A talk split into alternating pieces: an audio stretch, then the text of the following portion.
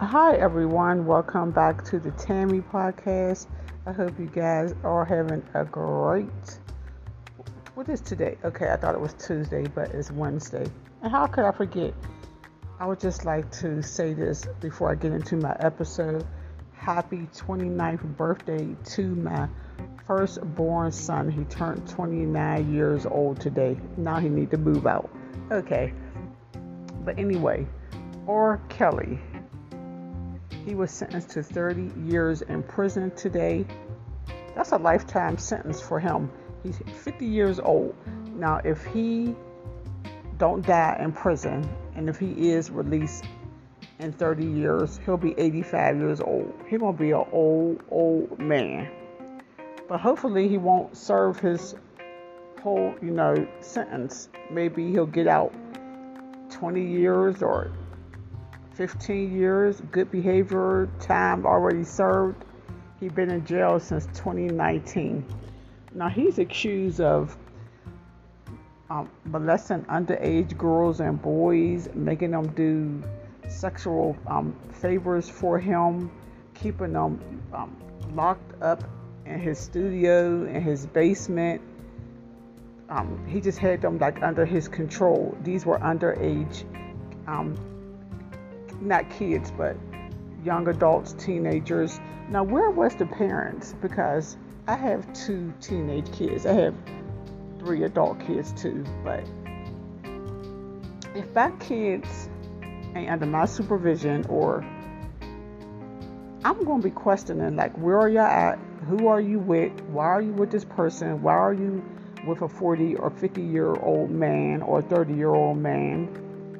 Because I'm sure they should have had some kind of contact with their, family, or he just had them, under that much control. They wasn't allowed, contact with the outside world. I mean, I don't know. I can't say the man is guilty and I can't say he's not guilty. We're just, going by what we heard, what was told, in court, and these young people testimony.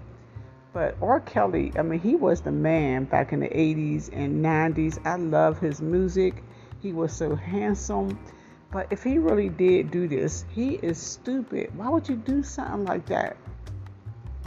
This should be a lesson learned for all of these male entertainers. They have to be careful who they have in their space.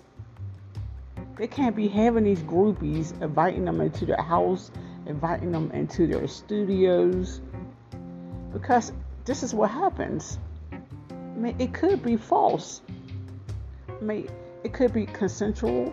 I mean, but if they're underage and he's, was in his 20s and 30s when it happened, they can't, legally give their consent to have, sexual relationships with an older man. But he was so rich and he was so powerful and so talented. And now he's going to be sitting in jail for 30 years. He done lost everything. I hate to say it, but I hope he don't commit suicide. Because he fell from, that's a fall from grace. Oh, it need to be a wake-up call.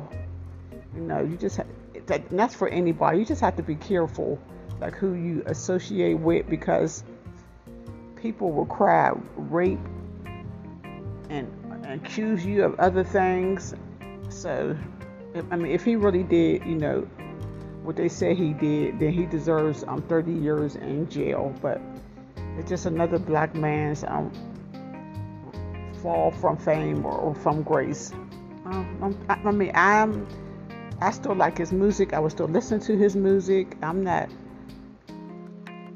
still a fan of his, so I'm going to just pray for him, and I'm going to pray for his victims too. But he got 30 years in jail. He's 55. He'll be 85. I'm almost 50 in a few weeks, and that's your whole remaining life.